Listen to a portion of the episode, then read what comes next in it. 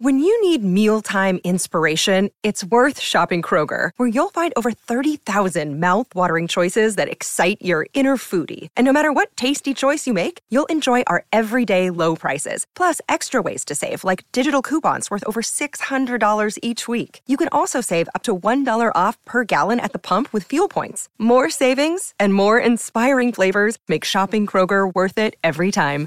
Kroger, fresh for everyone. Fuel restrictions apply.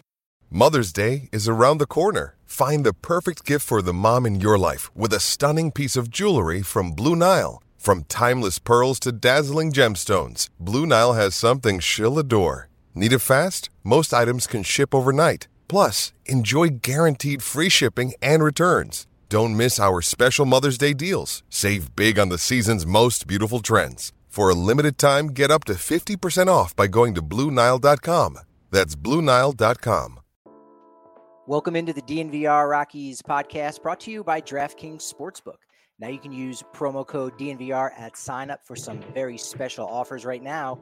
For a $5 bet on any NCAA team, if they win, you get $200 in free bets when you use code DNVR at DraftKings Sportsbook.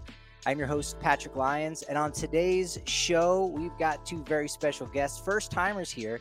We've got the guys from Blake Street Banner here, Tyler and Aaron. Thank you guys so much for joining me. I appreciate it. I'm just happy you reached out, and I'm happy to talk ball. This is this is gonna be fun.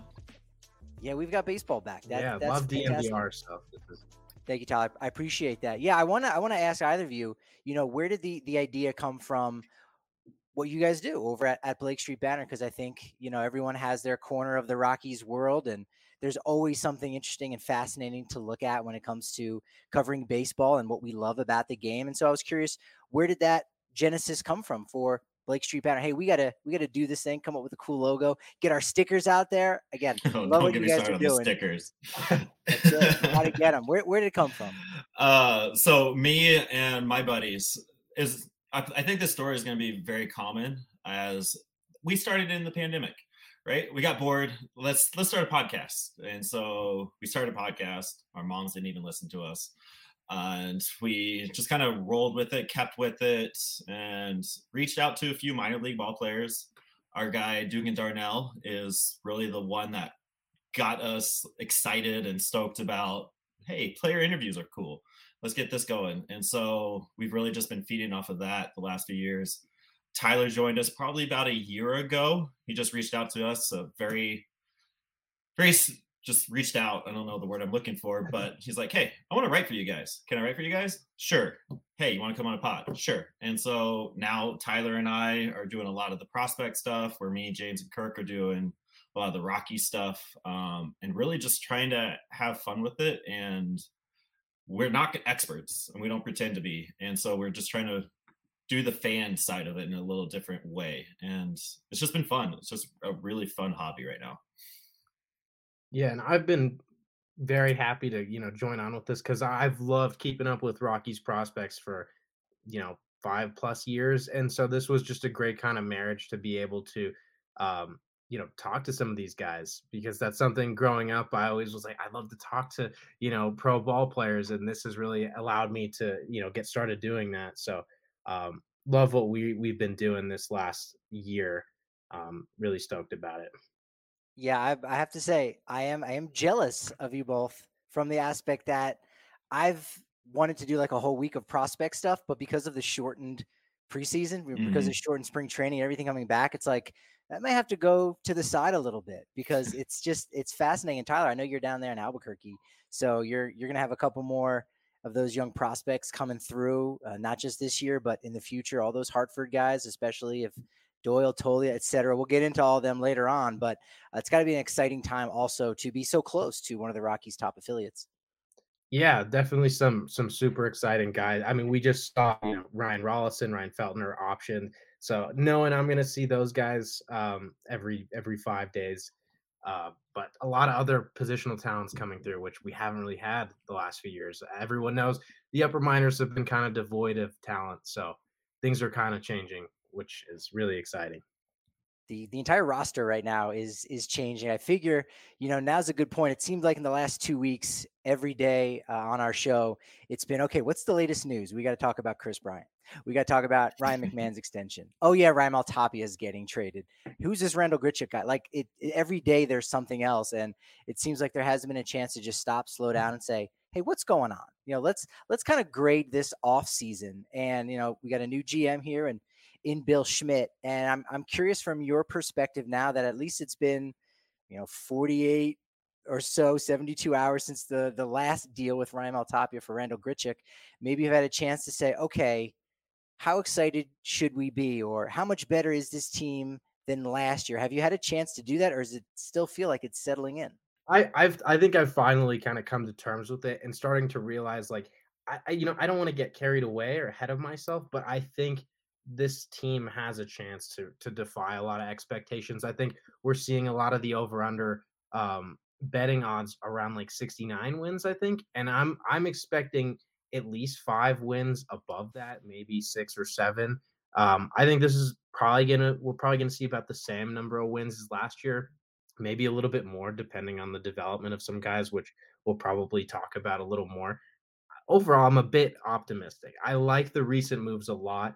Um, the Grichuk one, you know, it's kind of exciting. We just saw him hit a, a tank a couple days ago, and was that yesterday? I don't even. My days are all confused. Uh, there's been so much stuff going on, but I'm I'm pretty excited. This is uncharted territory. We've never had an off season like this as Rockies fans, and it's fantastic. Like if you bring in Kris Bryant as an off-season transaction, transaction, and you have Ryan Mack locked up with him, you have two studs for the next six years at minimum. So like you grading it, giving it an actual grade, like we're at a B, at a solid B right now. It's we're making moves, it's adding excitement, like you just said. We haven't had time to breathe. And that's good, right? like that's awesome. I've never never not had that feeling as a Rockies fan other than, you know, all the other nonsense that we don't have to get into. We're not going to bring down the vibe. But this is just fun and just from a fun aspect we're at a solid b and the transactions are good along with it. I think all of us whether you know you're covering the team day to day or you're a fan or even if you're just a denver sports person and you're like hey what's going on over there with the rockies? It's that same feeling of this is good right? And and it should be. It should be unequivocally a good thing and it's positive but we also know that with the previous regime as far as the general manager goes still have the same owner you know, it, it was only so long ago that Nolan Arenado was traded and Trevor Story was was let loose and Jon Gray. And so it's still really close. Like that wound in a way, you know, hasn't healed. And yet there's this other thing that's happening that's clearly positive. But coupled together, it is a bit confusing. But if you just take this off season, whether or not it's like Tyler said, okay, maybe they're 75, 76 wins, maybe they could be a little bit better than that, you still have to say bottom line is it's exciting. What is for you, Tyler? You, I'll let you go first here. Is there a guy that you are most excited about, or a guy that maybe you think is a little underrated because Kris Bryant is the big headline, and now you got a, a 30 home run threat in Randall Grichuk. There's so many new faces and so many deals that were done with the extensions. Is there someone that you know maybe is is gotten overlooked uh, in this whole shuffle? I think sticking on on the offensive side of things, I think that's where the most excitement is right now. Uh, I got to go with Connor Joe. I, last year, I, I, was big on him, and actually, last year we did like a hot takes uh, preseason kind of thing with with Blake Street Banner, and I mm. at the beginning of the season said I think Connor Joe is going to lead the team in on base percentage, and he did. Uh, I I was kind of you know going on a limb and saying that, but I knew he had remarkable plate discipline that we hadn't really seen in the Rocky system for quite some time. I, I, feel like we draft and develop a lot of guys who, you know, are like slap hitters, pure power guys that aren't working counts and trying to draw walks. And Connor Joe does that. But I think the part that gets underrated is his raw power. And we saw that, I think, two days ago. He hit a line drive home run. And it's like, yeah, Connor Joe's jacked and he can he can crush the ball. So I love the offensive profile there. The the Kris Bryant signing definitely pushes him out of some playing time. We'll see how much that that is. Um, so Connor Joe for me is the guy. I, I'm really excited to see him you know, start on the opening day roster and see where things go. Yeah, I like that. Um, for me, just from a fan perspective and the whole Nado trade, I really want Elehuris Montero to do work.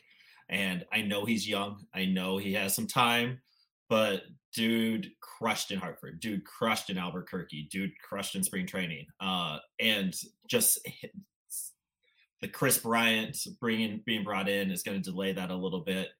Uh, just we have log jams in the outfield. We have log jams at the corner. So this, which is okay, right? Montero needs that extra season. That's fine.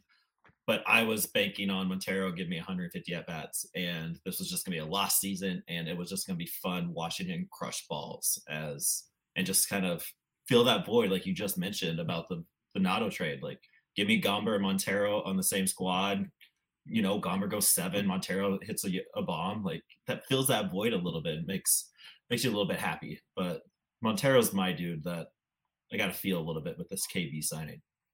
I think what's also interesting too now with Bill Schmidt taking over and clearly trying to make the team a contender, whether or not, well, we know they are not still in the same class as the Los Angeles Dodgers. They're contenders for a wild card spot. Nothing wrong with that. That's great. And that being said, you can look and say, well, if they're contending for that, every win is incredibly important. And so starting a guy's service clock and bring calling a guy up to the majors and oh maybe you lose a year free agency that really becomes besides the point when it, it has to do with winning those ball games. So if a guy gets injured you know whether it's connor joe or someone and you just need a bat maybe it is only for two weeks and you say well you know what? Let's start his clock.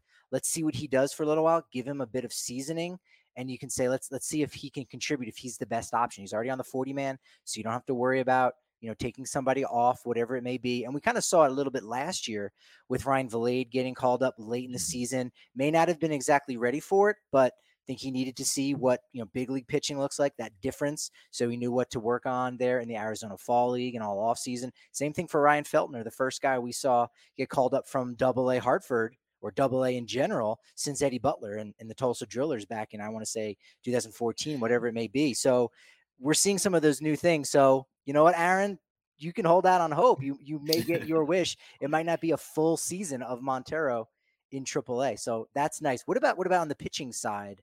Again, Rockies are, are lucky if they can bring in one pitcher, but they bring in two on free agent deals. They sign a couple guys to, you know, minor league packs that we could end up seeing here make the opening day roster, especially with the 26 man roster being stretched out to a 28 man roster uh, with the shortened spring training. Uh, Aaron, if you want to go first here, we got to take turns. Is there is there a pitcher maybe that you're most excited about, whether he's a new acquisition or a guy that we didn't get to see a ton of last season, and you think, you know what, there there's going to be even more improvement going forward in 2022? I think the obvious answer is Ryan Robertson, right? We've been waiting for the golden child to do his thing. Um, but I'm going to go with Frank Duncan. He is a friend of the pod. So, yes, I'm self promoting him. That's fine. But he has the stuff. Like, he's a journeyman. He was a AAA with the Pirates. Like, he was so close knocking on that door. And then, for whatever reason, it just, I mean, he tells a story um, in a little bit. In about a few weeks, we'll drop that. But it's, he has the stuff. He played some indie ball. He's grinded. He had a fantastic 21 season. His goal is to make the big league roster sometime this 2022 season. And he was one of those few handful of guys that was going to be that fifth starter, that relief pin. Um, and so just seeing the the block, the the Kuhl tr- signing, the Colome signing, just adding that little log jam again, right? Uh, is going to make him work a little bit harder and make it a little bit sweeter when he does hit that Coors Coors mound. But Frank Duncan is my man. I'm I'm a big Frank Duncan convert. I was late last season. I think I think that was when Feltner got called up. I'm like, is is Frank Duncan? I had some connections with the Isotopes. I'm like, Frank Duncan. They're like, who? I'm like, no, this guy has been legit because he started last year with Hartford, pitched really mm-hmm. well, still pitched really well in Albuquerque. And so, you know, I, I thought he was gonna be the Tim Melville. Honestly, I was like, this is Tim Melville 2.0 in September. This will be a great story. Didn't happen. We'll see if it does happen in 2022. But regardless, he now is that veteran guy on that staff because I don't really think they had that veteran guy last year. I think Dereck Rodriguez maybe was the oldest guy on the AAA staff. Again, a good good depth piece, but he's still trying to figure out some things on his own.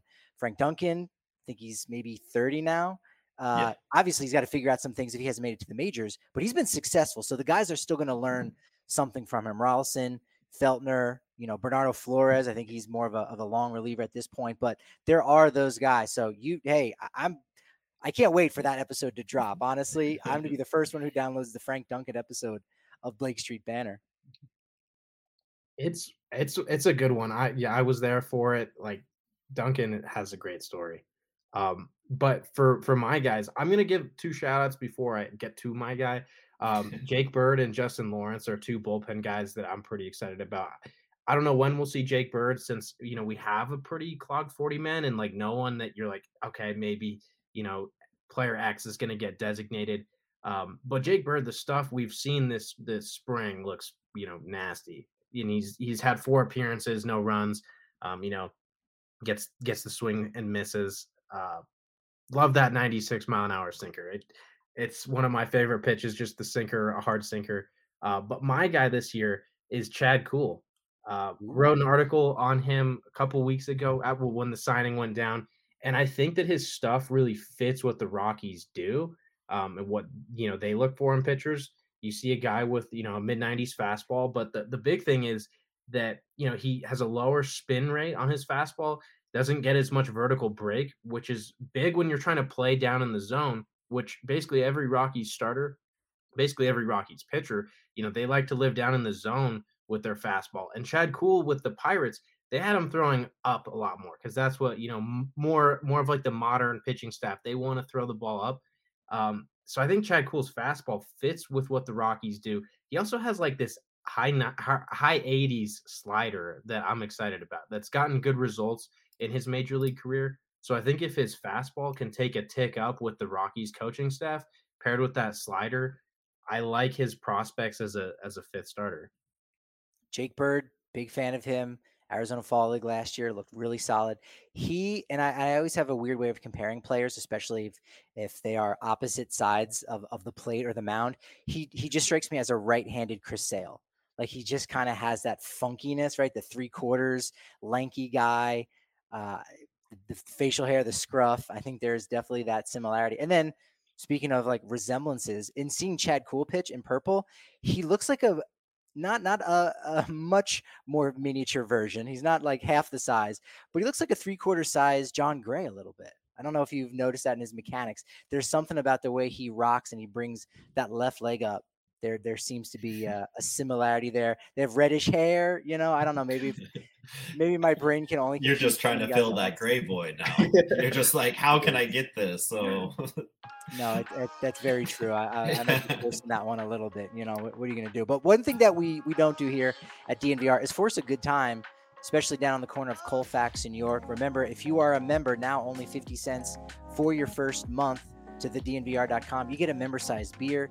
You get price breaks on those Broncos tailgates. If you didn't see it already over the weekend, the Nuggets party bus, it was it was popping off like crazy. Got to get tickets for the next one myself for that. Uh, but you get price breaks on all that. Your annual membership will actually come with a free shirt at dnvrlocker.com, extra raffle tickets at all the watch parties as well. So make sure you tap in to the dnvr.com. College basketball fans, we're still in the midst of it. Join the action on the court during the biggest tournament of the year with DraftKings Sportsbook. Turn your team's victory into your own big win with DraftKings Sportsbook. New customers can bet $5 on any team to win. And you get $200 in free bets if they do. It's really that simple. If they win, you win. DraftKings customers can also bet on college hoops with same game parlays. It's multiple bets from the same game from a bigger payout. DraftKings is safe, secure, and reliable. Best of all, you can deposit and withdraw your cash whenever you want. So download the DraftKings Sportsbook app now and use promo code DNVR. Bet $5 on any college hoops team to win and get $200 in free bets if they do. If they win, you win with promo code DNVR this week at DraftKings Sportsbook. Must be 21 or older, Colorado only, new customers only. Minimum $5 deposit. Restrictions apply. See DraftKings.com slash sportsbook for details. Gambling problem? Call 1-800-522-4700. Gentlemen, I'm going to need your help because now it's time for my DraftKings Sportsbook pick of the week. And I've got two bets that I'm going for here. Now MLB's back. We've got so many different options. We've got the over and under on home runs for Kris Bryant and some guy who plays over in the American League East, Trevor Story. I think I'm pronouncing that name. But the over under on Kris Bryant is 30 and a half. So is he going to hit 30 or less or 31 or more? And then Trevor Story's at 29 and a half. Would you would you have thought those numbers would have been farther apart, or is that probably on par for those two guys? What do you think? I'm a little surprised they're both not a, like a couple higher. I think I think yeah. Trevor Story's, you know, the the elbow injury last year has everyone thinking that maybe we're going to see 2021 Trevor Story going forward, which, you know, I'm not so bought into that. I like the idea of of Trevor Story hitting like an opposite field home run around pesky pole. Like I could definitely see that. Like I could see him just kind of exploiting that that short right field. Kris Bryant, you know, we we know who Kris Bryant is. We've had some kind of like feuds with Cubs fans over the last few years about who you know the best third baseman is, and I, I think I was always downplaying how good Kris Bryant was and how you know tailored that swing is for home runs, and now he plays in a in a pretty home run friendly ballpark. I think I think people overstate how friendly Coors is sometimes. We saw it last year; it was ruthless for the long ball, but um, I think Kris Bryant goes. I think both go over. I, I think Kris Bryant will hit like 35. And for those feuds with Cubs fans, I think everyone is probably on the same page now. The answer is Ryan McMahon. I think we all agree now, right? That's the answer. You know what? Are we happy with that? Yeah, we're gonna go all in. Ryan McMahon, best third baseman. How about how about you, Aaron? You you feeling one way or another on 30.5 for Kris Bryant and 29.5 for Trevor Story? I might just put the over on 30.5 just at Coors for Kris Bryant. like, why not? dude's gonna mash, and then that news today about the humidor. Uh, yeah. So playing at the bay might be a little bit easier to crush some bombs. So I think both are going over easily. Take that. Just just go with it. I like that. Uh, I'm going to go with that. My DraftKings Sportsbook pick of the week. It's minus 110 right now. Kris Bryant over 30.5 home runs this season, 162 home and away for the Colorado Rockies. When it comes to Trevor Story, though, I actually I, I I'm I'm looking at the under only because that green monster he hits a lot of laser shots. He doesn't get the ball up that high, so I think that could tamp down. I think for every two home runs he loses out on to left field, he probably gains one to right field, as you said, Tyler. And to touch on what you mentioned there, Aaron, about the humidor, yeah, you know, Sarris mentioned it, Boog Sciambi mentioned it to him, so uh, we got a game of telephone going on. now, all 30 ballparks will be using a humidor, which you think, well, that probably is, you know, only important for places that are at, at higher altitude, like Colorado, like Arizona, like maybe even Atlanta, which I think sits at about a thousand feet above sea level. But for places that are a little bit more humid, where the ball is, you know, it's not soggier, but it's going to be a little bit heavier. Now in the humidor, the ball may fly a little bit more in Tampa Bay which is not on the Rockies schedule, at least this year. But it Miami's on the schedule for three, and you got nine in San Francisco and nine in San Diego. So that's 21 more games. You know, even if we're only talking about a fraction of a point, that could be the difference of an extra two or three home runs for any of those big power hitters in the Rockies lineup. Do you, do you think that's too big of a number, or do you think, you know what, uh, having having a humidor at those places on the coast could actually make a bit of a difference for you know batters on on both sides of the dugout. Yeah, and I think this is kind of the return of the power for the Rockies. Like we've seen in the last couple years, a little devoid of of the long ball. So any way we can kind of get a little extra, I'm all for it. But a lot of you know warning track shots like on the West Coast, so maybe we're gonna see just a, just a couple less for for most of our guys. Agreed. I don't. I, I, don't know much about it. Like I just know it's gonna affect it. It's gonna be a little bit more offense, and so more offense is more fun. So for sure. Eventually, maybe MLB will force you know all of Petco Park to be inside of a humidor, just for that, so that marine layer doesn't knock those baseballs down. I think that would be uh, somewhat advantageous. I was looking over on MLB.com, and you know it's it's typical. Sometimes national media can throw their shade at Colorado, and sometimes it's it's there's just cause for it. But it's also easy to kind of overlook again some of the positive things that we're talking about. You know, in a vacuum, all of these moves this offseason have been really great in the grand in, in, in full spectrum. And you look at what happened in the last year or two. You know, it it doesn't have as much bang for your buck. But MLB had an article about the top six teams with the best off seasons, And it was kind of understandable that the Rockies weren't in the top six, but they went on for like an honorable mention and still had six other teams and and nary a mention of the Rockies again, which is surprising when you add a player like Kris Bryant. You improve, you know, with uh, the right-handed bat of Randall Grichuk in a division where you're starting to see a few more left-handers. You know, Dodgers signed Andrew Heaney right before the lockout.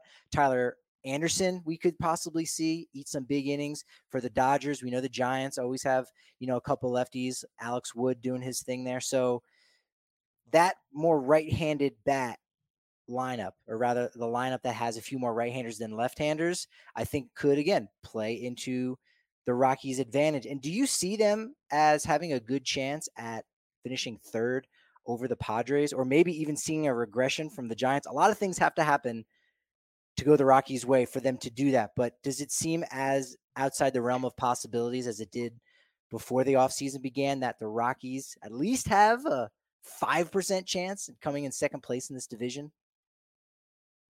I I am down on the Padres. I yeah. I don't. They make a lot of moves. They make a lot of noise, but we saw it last year that their pitching staff can't stay healthy. They have a bunch of arms that don't go far, that don't go long, and they get hurt often. Uh, the whole Tatis fiasco. How does that actually affect the locker room? Like we, that is a big thing, and we saw Machado and Tatis get into it last year. So I'm not as high. Like on paper, they look good, but usually when the games are played, I'm not big on the Padres being like that far above Colorado. Like on paper, they're better. Like they have the talent, but just not that much. And you have to assume there's going to be some regression from the Giants. They got career years out of some dudes. They lost Kris Bryant. They lost Buster Posey. Now they're going to have to fill those holes. Um, Kevin Gausman, right? He was out there. Yeah. He he was he was good. Like so, they're they're going to regress a little bit. Also, I really think where the Rockies are and the moves they're making to get better, not competing with the Dodgers, like you said. I think no Rocky fan is out here shouting that from the rooftops or the party deck, but it's it's not far fetched to think they can fight for third, be part of the wild card conversation because we are playing the West. So, uh, yes, to answer your question, yes, they can fight for third. And on paper, you're saying, all right, Padres better roster than the Rockies. We we can agree, but flip that piece of paper over, and then you've got the injured list, and it lists their best exactly. player, Fernando Tatis Jr., and you say, well, that's okay. That's we, we got to put that into consideration. And and look what happened last year to Atlanta. Okay, yeah, they won the World Series, but they they eked their way in, and that and at least they only got 88 wins. And so when Ronald Acuna went down, their their roster was really struggling and they had to make a lot of acquisitions. They had added four outfielders at the deadline to help even get themselves into that position. So, you know, hats off to to Alex Anthopoulos, but when you have a star player of that caliber go down, it can have lasting impacts on your win-loss record. So, yeah, the, there's a bullseye on the Padres back this year in a major way. What what, what say you, Tyler, on where the Rockies could possibly sit in the NL West standings if some things go their way? I think I think third is is like a realistically optimistic possibility. You know, the Padres I think managed to squander an incredible, you know, farm system, some promising young players. The Padres depth to me is a little shabby. And if you see Tatis miss a few months, you see, you know, any other bat really go down, like even like Wil Myers is like is a pretty core piece of them, and you you hear him in trade rumors every year because they're kind of willing to dump his contract. Um, I do I like their pitching staff a lot, but like Aaron said, you know, I think you could you could confidently bet a lot of money that at least one of their core starters, like Darvish, Snell, Clevinger, someone's gonna get injured. Someone's not gonna make it to like hundred innings on the season. And the Giants, I love what they've done revamping their front office, but everything went their way last year. Mm-hmm. I think in the spirit of analytics, which they're huge on, you know, you want to have a good process, but it's not always going to result in, you know, good results. And I think that's going to be the story of the Giants season. I think they'll make the playoffs because of, you know, how deep their organization is now. But I think they're probably going to see like a five to 10 win regression, probably closer to 10 because they busted 100 wins last year. I don't know if they, I don't, they'll probably be in the low 90s. So opens the door for the Rockies to pick up a lot of divisional games.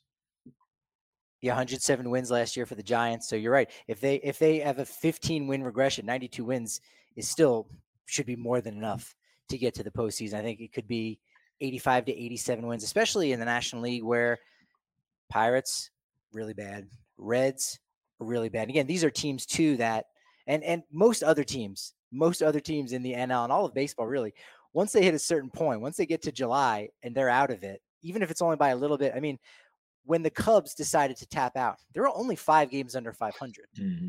But they had enough wherewithal to say, "Hey, this isn't working, so we're going to get rid of all of our players, and we're, now we're really going to sink to the bottom." So you could have that a lot in the National League. That opens up some of those spots and allows teams like the Rockies and, and other teams that want to contend go in. So yeah, a, a lot has to go the, the Rockies' way still, but going back to how we started, it's it's definitely uh, exciting. It's, it's an exciting time, especially exciting time if you head to any of ten of Denver metro areas Lightshade dispensaries, Colorado's premier dispensary because they offer something for everyone from the casual consumer to the connoisseur. Lightshade has a premier selection of cannabis concentrates, top shelf flowers, edibles, tinctures, accessories, and more. And now you can check out some of their dissolvable gummies from Ripple, which actually is clinically proven to hit two times faster than the leading gummy because absorption happens within 10 minutes every time. It turns it allows you to turn anything into an edible because of their flavorless and dissolvable powders. Science proves it. And we all love our science around here. That's why we've got humidors in baseball. Just throwing a ball to a bat. No, we got to involve science in it. And and Ripple Dissolvables has that to back it. Now, podcast listeners, you can get 25% off non-sale items with code DNVR. Shop online at lightshade.com for pickup or visit a Lightshade location near you. We mentioned the Broncos tailgates for our members to get your discounts. If you were at any of those, besides having a great time, you had some great food there with Sexy Pizza, one of Denver's community leaders here, Old South Pearl, Jefferson Park, Park Hill, and Capitol Hill. They've been in the Denver area for 13 years. They've got hand tossed deck oven pizza with made from scratch each morning dough. And again, they donate to local charities in the area. Check out their About page to learn more about how they can support your organization. It's www.sexy.pizza. Check out their About page for more on that. And again, they've got a location down in Trinidad in the southern part of the state if you really want to go for a drive and help support them. All right, well, segment three. It's what everyone's been waiting for. They know Blake Street Banter. They know about the minor league guys. So we'll we'll dive into that before we go into some of your favorites because everyone has to have like a favorite guy that's not a top 10 prospect or even a top 30 prospect. Josh Fuentes was that guy for me, and I, I felt very vindicated when he broke through. Now joining Raimel Tapia in Toronto, there signing that nice little minor league deal. So, of you know some of the guests that you've had on, who has been your favorite? Who has a real great story that people need to go and and check out that interview because we forget sometimes we look at guys just as statistics and who they are and okay, what school did they go to? Where were they drafted? How can they help the team out in the future when they're people just like us. They just happen to have these incredible skills, but they've got these great stories and, and you get to you get to pull that out of them. Who's been your favorite to talk to so far in the last year or two? Tyler, I'm going first. And you know why. I already mentioned his name. Any chance we get to mention his name, I can. It's Dugan Darnell. Dude, he just uh, his story. We have he's been a two-time guest, so he's a family of the pod with us. He he was our first, very first professional signed contract interview. So that's the soft spot, right? But he is a dude. So he played third base at D3 Adrian College in Michigan. And he got on the mound just messing around as all college students do. And he threw 92 cheese right down the plate. And coach was like, "All right, you're our closer. We're done. You're not gonna you're not gonna play third base. You're not gonna do defensive stuff. You're gonna pitch." So he just got on his senior season, just pitched lights out D3 stuff. Um, he's like, all right, this is a thing. So he started training, went indie ball. Uh, there's a small complex in Metro Detroit that has four teams that play on the same Jimmy Johns field, um, the USPBL. And he spent two seasons there, two, 2019, 2020. He was able to pitch during the COVID season. And then he just started self promoting. He was in Chicago working in a finance department of somewhere and he got the call from the Colorado Rockies and He signed the contracts in that February before 21, and the rest is history. His numbers, he never let anybody on. His stuff is nasty. It's deceptive. His it's not a fluke. Like he's done it indie ball. He did it last year in Fresno and Spokane. I imagine he'll start in Hartford this year. Um, and he's just a solid dude too. like he's just a just a fun guy. He let us um, a little self promotion, but he let us create a song with John Snodgrass about Dugan Darnell and just goofy stuff, right? And we played it for him and he was all about it. He loved it. And he's just he's just an all around dude. And he has the stuff that's gonna get there. And he is everybody everybody needs to know the name Dugan Darnell. And so if you go to a Hartford Yard Goats game and you hear that song playing at Dunkin' Donuts Park, you got to make sure you hit them up at Twitter at Blake Please. Street Banter. That's that's that's the big one. That'll be great to see. How about you, Tyler? I gotta go with Shelby Lackey. I think he's another guy that people probably don't know a ton of. We're we're big proponents of the bullpen guys, the relievers, because you know no one really loves the relievers. They they throw you know an inning every two three days. Um, not as flashy, but you know they're they're ball players too. but Shelby Lackey is the the coolest like person, regardless of you know baseball player or whatever. Just talking to Shelby Lackey, it was like this is a this is an incredible guy. And we talked to Nick Bush a couple weeks after that. Nick Bush was like, Shelby Lackey's like my favorite guy. You know, best best person to have around. He knows everyone. He wants to know everyone. Uh, if he doesn't already, he's just such a glowing person, and I'm I love that about him. I lo- I think every baseball team needs guys like that that are you know going to bring you know this guy up who's kind of in a slump or just you know raise the spirits of the whole team. I think that's what Shelby Lackey's about, and he's pretty good at pitching too. Um, you know, he's kind of got the the sidearm three quarters profile going on with a with an arm side run, um, heavy arm side run, and a nice slider. So I think there's a good chance that he ends up cracking a pro, uh, an MLB roster at some point. So he's got it going on. Shelby Lackey's got it going on. I, I, like what you added there about relievers because I have that same affinity. I feel like relievers are to a roster what the Rockies are to MLB where you're just like overlooked, not appreciated like they should be. But it's like, no, this is there's something good here. Like let's let's slow down, pump the brakes, and let's appreciate. A guy you got you may need to go and get on is uh, Andrew DiPiazza. He was with uh, Spokane yeah, and Fresno yeah. last year, reliever. Uh, got to start a couple games, I think, with Fresno. But in the off season, I know uh, he, he, was working at a Costco in, in New Jersey, where he's from, in, in, in, South Jersey. So he's another one of those interesting guys that you know gets overlooked.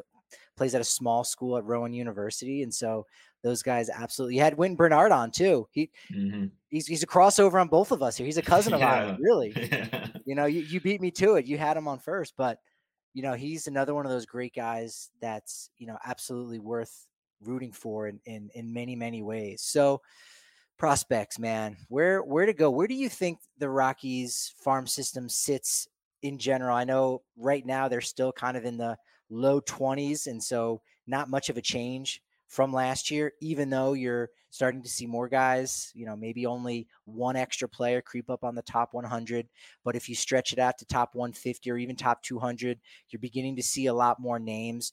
How do you feel overall about the general sense of, of where the farm system is at? I'm I've been pretty positive on it, and I keep up very very closely with everything the draft. The last two drafts, I've I mean I think everyone knows the 2020 draft class very well. We got Veen, Romo, Chris McMahon. Uh, I think everyone loves those guys. Those are I think all three top 10 prospects. But this 2021 draft class, it really looked like Bill Schmidt, you know, had full control over this one and had a had a real idea in mind that he wanted to go after pitchers who you know have strong fastballs with um, you know a good movement profile. That's something I don't think we saw with with you know Jeff Bridich, you know making the final decisions and things like that. So I love the way they've drafted the last two years. I think that's going to pay huge dividends on the the depth of the class. Um, I do agree for the most part with the the national rankings where a lot of the the national scouts rank them.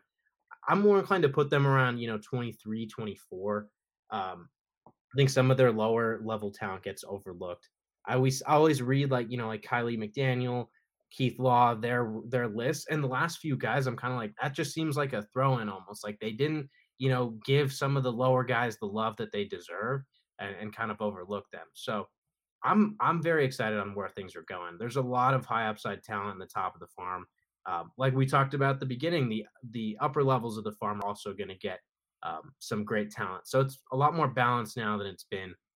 Um, I'm looking forward to seeing how much more we can rise with another top 10 draft pick this year. Yeah, for sure. Don't forget that the Rockies had two affiliates that were in the playoffs last year: the Fresno, the Fresno Tacos, Grizzlies, Lowriders, however you want to say it, and then the Spokane Indians. They were both in the championship round of the playoffs last year. Um, so we, the talent's there, and I think that gets overlooked.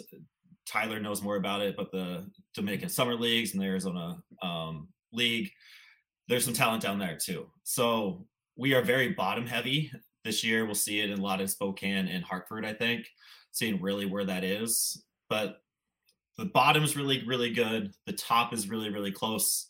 And then that middle is kind of where that those rankings come into play, right? So there is a lot to be excited about. There are a lot of just guys that are going to grind. A lot of defensive first guys like you have um, Blomgren uh, that can do that with the glove, and hopefully he develops with the with the stick. And there's just there's enough talent in there where I think you can you can hope for it. And our pitching, like you have McMahon, Weatherly, Noah Davis, like there's so much to get excited about. Like nothing we're not going to have the next Nolan or this Trevor Story like maybe Tovar maybe right, but we you got to think about was it, who's who are the role players who the Rockies have struggled finding in so long, and I think we have a lot of good role players, and you if you throw that in with Tovar, Montgomery, Veen, Romo, like you're sitting pretty pretty good in two or three years at major league level. Um, so there's a lot to be optimistic about. I really do think so. And back to Wynton Bernard, that dude needs a call up sometime this year. He just deserves. I like how you explain that though too, Aaron. Is that you know when you go back and you look at prospect rankings, you can't just say, well, who's in the the top 30? They missed it. Well, if a guy, if you sign a player eh, as an international free agent, he's only 16 or 17 years old he's not that dude that he eventually becomes at 21 or 22.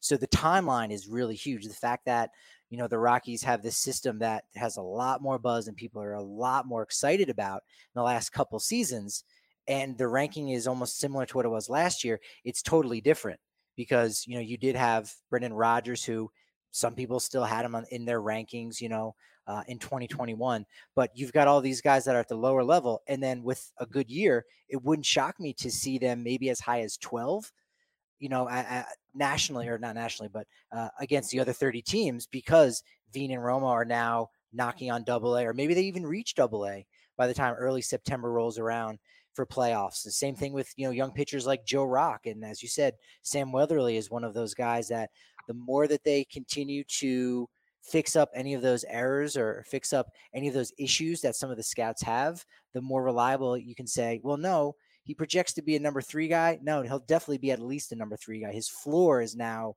you know, number four, whatever mm-hmm. it may be. So you have to have some time doing it on the professional level before you can really reap the rewards of it in, in general. Who are the players that maybe are, are, are getting overlooked that aren't top 30 guys or maybe they're in the 20s but you think with a really good season, kind of like Ezekiel Tovar, you know, he was a guy that I think he was around 18 to 20 on a lot of people's rankings. I think for our rankings at DNVR Rockies, I think we had him at 18 and he made that big jump. Everything worked right for him and it kind of came to fruition. Maybe you go and you look at the international guys and you say, well, Dyan Jorge, he's a new guy, uh, part of the group. Adael Amador, played in the complex league, but now we should probably see him in Fresno. Let's see what he does.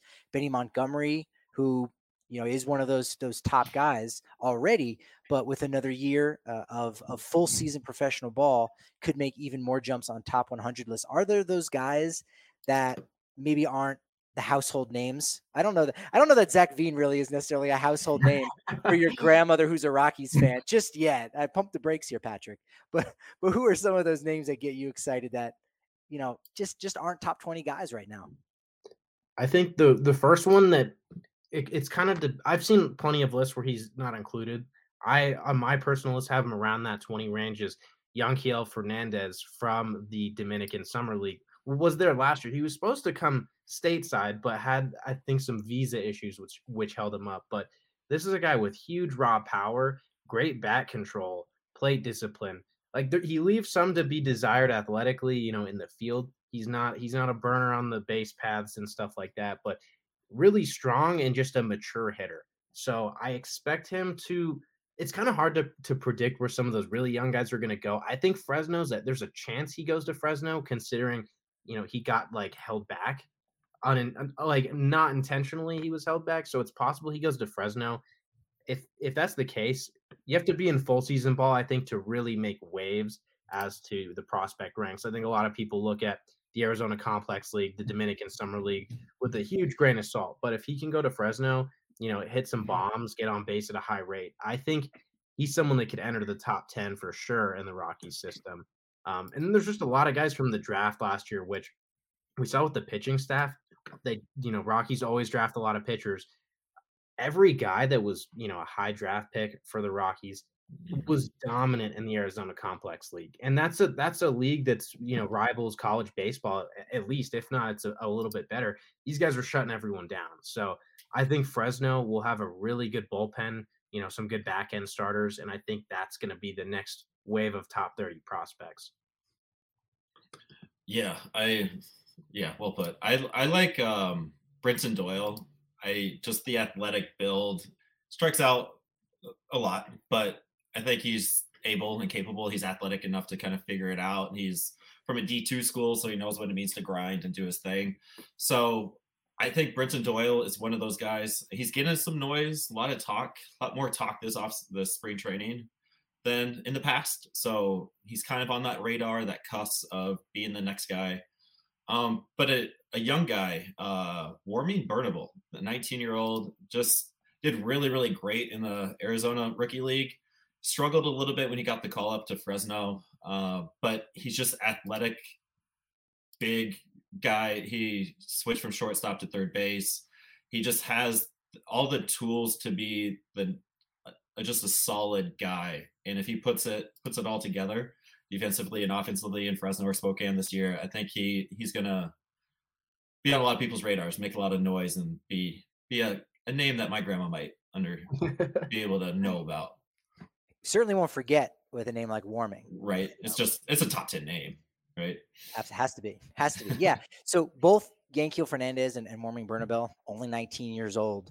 So there's still so much room for them to grow positively, right? And they're already being acknowledged as some of the the best Rockies prospect. I know Eric Longenhagen for Fangraphs had Warming as his seventh best prospect, and Keith Law had him as number eight, and Yanquiel Fernandez, while he was a guy that I ranked as the 36th best prospect last year, he's now probably about the 15th best. And so Bernabel, you know, jumped over him. So there there are so many of those guys, and that that just need that time. I mean, we haven't mentioned him yet. Jaden Hill is another one of those players, you know, right. Division One guy from LSU, had Tommy John surgery, so we might not see him until the second half of this year. But another guy with tremendous upside, and and you can really hope. And I think, I, I don't know for you guys, I'm curious what your take is on it, but one of the most interesting things that came out of the Tapia for Grichuk deal was the fact that the Rockies traded one of those guys who might fit into that Yanquiel Fernandez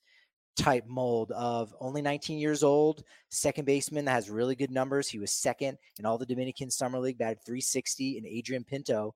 And you say, okay, well, he's a small guy, but look, Jose Altuve is doing his thing. Size, really, in baseball, size doesn't matter.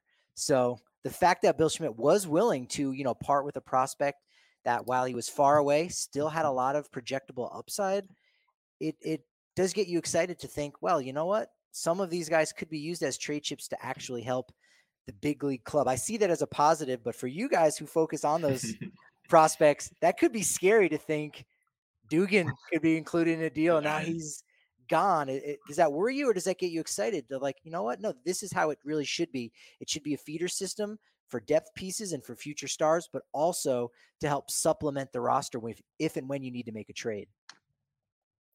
if they trade Dugan Darnell, we're gonna have bigger issues, but we're not gonna go down that road.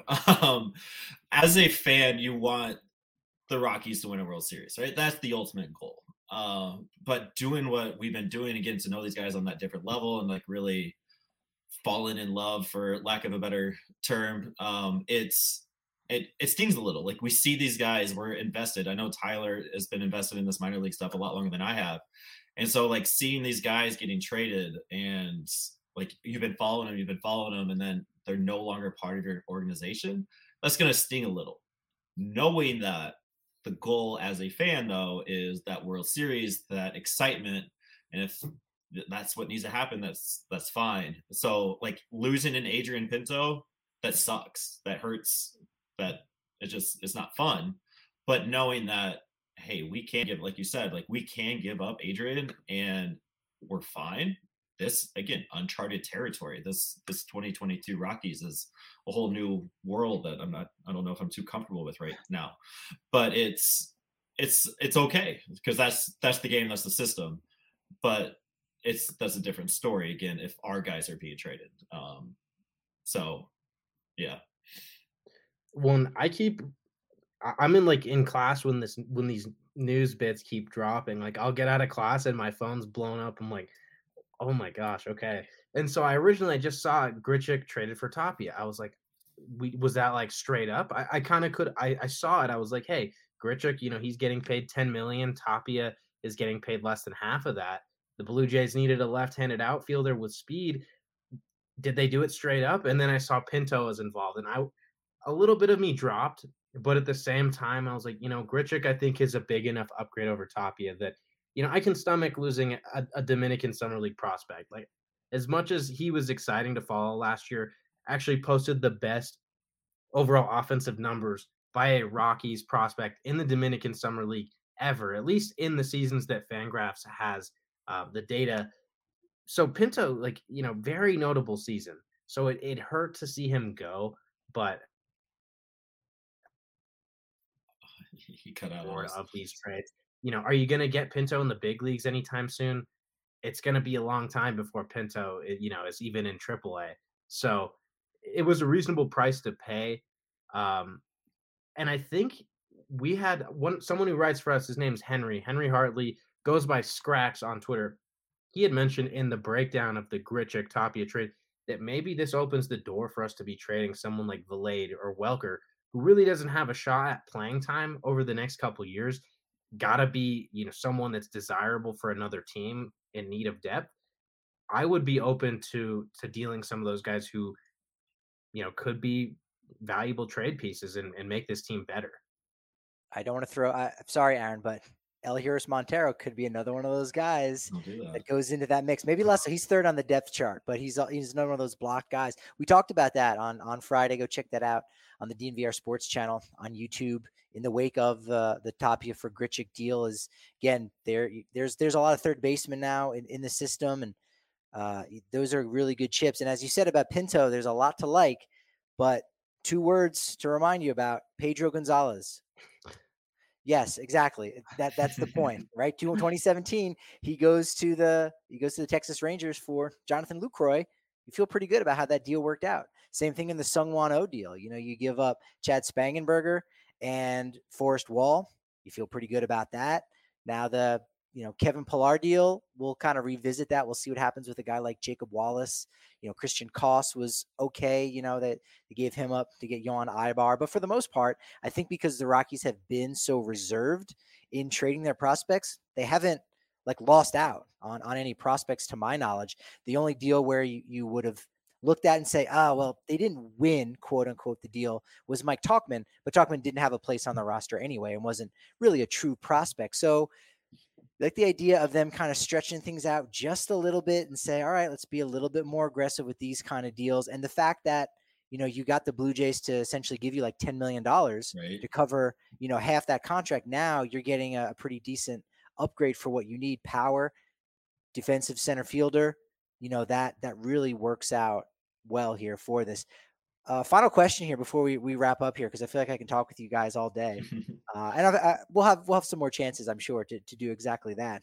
But what what are your thoughts on Charlie Blackmon back at leadoff. Is is that that kind of take you by surprise a little bit? It honestly did me. It, it honestly surprised me a little bit to see him batting a leadoff. Where that's probably where we're going to see him on opening day here on April eighth at Coors against the Dodgers. Before I answer, I want to you know just jump back real quick. You forgot the Pat Neshek deal where they sent two prospects that are back in the Rockies system, um, and JD Hammer and Jose Gomez. So you know those those trades are always all over the place. But I think you know Blackmon, given his his profile, he kind of still belongs in that leadoff role. Um, a guy who works counts, makes a ton of contact. Uh, no one else in the lineup to me screams, you know, lead off. I like who else would lead off for the Rockies right now? Um, I think the next guy for me would be the guy I mentioned earlier, Connor Joe, high on base guys. So I think this is where Charlie Blackmon belongs. You know, the best Charlie Blackmon seasons, of course, were when he was leading off. I just think that there must be some kind of mental edge for him where he he loves being that the the tip of the spear and you know getting the the job started. Agreed. It's it's weird but seeing not seeing Blackmon in the three, four, five hole, but based on last year, like his power numbers, the you know the traditional power numbers weren't really there. Every all the Statcast stuff is there, but so his profile has changed a little bit in his in these tail end years. So seeing him as the leadoff, and I, I would love to see a KB or B Rod right behind him and just extend the lineup. Uh, but there's so many options for Buddy Black. I made a joke the other day that Buddy Blackmon or Buddy Black's gonna be the first guy to have 162 different lineups in a in a season.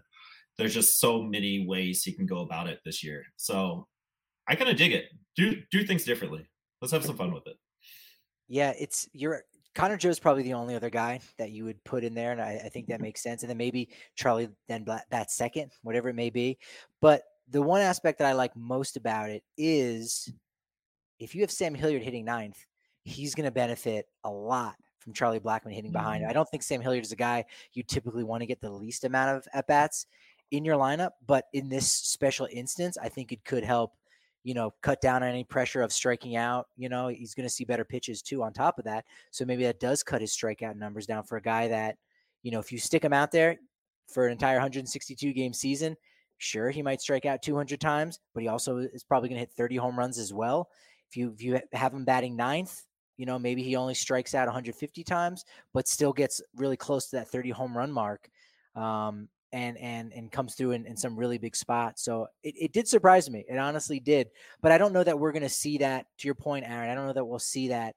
You know, majority of, of times in the year. Once Kojo gets going a little bit, we could see him move up there. Maybe Yonathan Daza could go up there. Brendan Rodgers isn't a isn't a leadoff hitter per se, but if you had Rodgers followed by McMahon, followed by Bryant, Blackmon, and you just stack the order with those kind of guys, mm-hmm. hey, that that could also be the secret. So it's it's a good problem. It's a good problem yeah. to have right now with, with so many good hitters. If you don't have that that prototypical leadoff hitter, if that's the biggest issue, you know that that's all right. Rockies are going to be okay. Yeah, so many exactly. guys that so many guys that need playing time. I don't I don't remember a, a, year where the Rockies lineup was so interchangeable and where you didn't see a certain guy on the bench and you were like, oh shoot, we like, you know, that's kind of like a hole in the lineup now. There's I think 11 hitters on this team that deserve a lot of playing time and I think the DH, I love that we have the DH now to mm-hmm. afford those guys more playing time. Um, and I'm looking forward to, like Aaron said, you know, not going to see 162 combinations, but there's going to be a lot of different ways to put this lineup together. And it's always fun to see the lineup card and how it looks different. So that's going to be awesome. Like look look at us getting mad about playing time for the Rockies. Like yeah. this is fantastic. We don't have just a solid nine. We have a solid twelve, and it's just going to be so much fun. Uncharted territory, twenty twenty two. The bench is the bench is strong, and and yeah. you know what, Aaron? The last time we were we were talking about playing time for players on the bench who maybe deserve more time was in 2018 because you had Tapia, you had Dahl, and you had Parra and Cargo kind of taking up those spots in the outfield. Mm-hmm. So do we do we have a repeat? Do we have another wild card performance in us? And you know what? That's what makes sports so so much fun is is you never know. You got to go out there on the field. That's why that's why we play the games. Well, boys, go ahead, plug away. Aaron, you come first alphabetically. let our people know where to find you on on Twitter with all your hot takes, any, any of the blogs that you're a part of, and uh, and the podcast overall. Yeah, just Blake Street Banter on Twitter. You see, I'll see it here. Blake Street Banter on the Instagram. We're doing a fun little takeover opening weekend. We have a fan down in Fresno who's just going to give us the fan experience. He's going to take over our Instagram and just kind of give us that side of it. Uh, player interviews. Um, spoiler: Coco Montes is going to drop tomorrow. Um, we have Nick Bush, Jordan Pacheco talks with us about some coaching stuff um, going into the season, and a few other just fun conversations popping. We do the podcast. Uh, find us Blake Street Banter on any of those platforms or the YouTube. That's where we drop most of that stuff also. So the follow follow the link tree. You'll find it on any of our profiles. I'm sure Patrick, if you can just drop that into the description here, the link tree is probably the best way to find it. And Tyler's got a cool prospect list on there that he is working on updating his his top 180, where he's ranked all the guys and gives a little tidbits on it. A really cool resource and just really fun to look at it. So I think that Linktree is our best bet, and we're just gonna do fun things with the minor leagues this season. It's gonna be it's gonna be cool. Yeah, and just to reiterate that, you know, check out Blake Street Banter. Aaron works his ass off on this stuff. So, you know, give it give it the love it deserves. Um, you know, I, I work pretty hard on it if I if I can. Uh, but you know, Aaron Aaron treats it like his his next child. So it deserves, you know, a ton of attention. Um, you know, yeah, you can check out my prospect board there. Does it needs updating? It kind of looks like a house. It, well, it doesn't look bad, but like to me, I'm like, I need to reorder so many of these guys. It's like a, a house that needs remodeling. Um, but I'm also going to be working with Prospects Live this summer, going to a lot of games in Albuquerque. So uh, my Twitter handle is uh, at rocks don't rake because uh, I'm used to some bad offenses. Um, but I'm going to be at a lot of isotope games. Hopefully, going to get a lot of live looks. So if you want to see that, um, it'll be a good place to find some of that content. Yeah, we'll leave some links in the description for this episode on the podcast.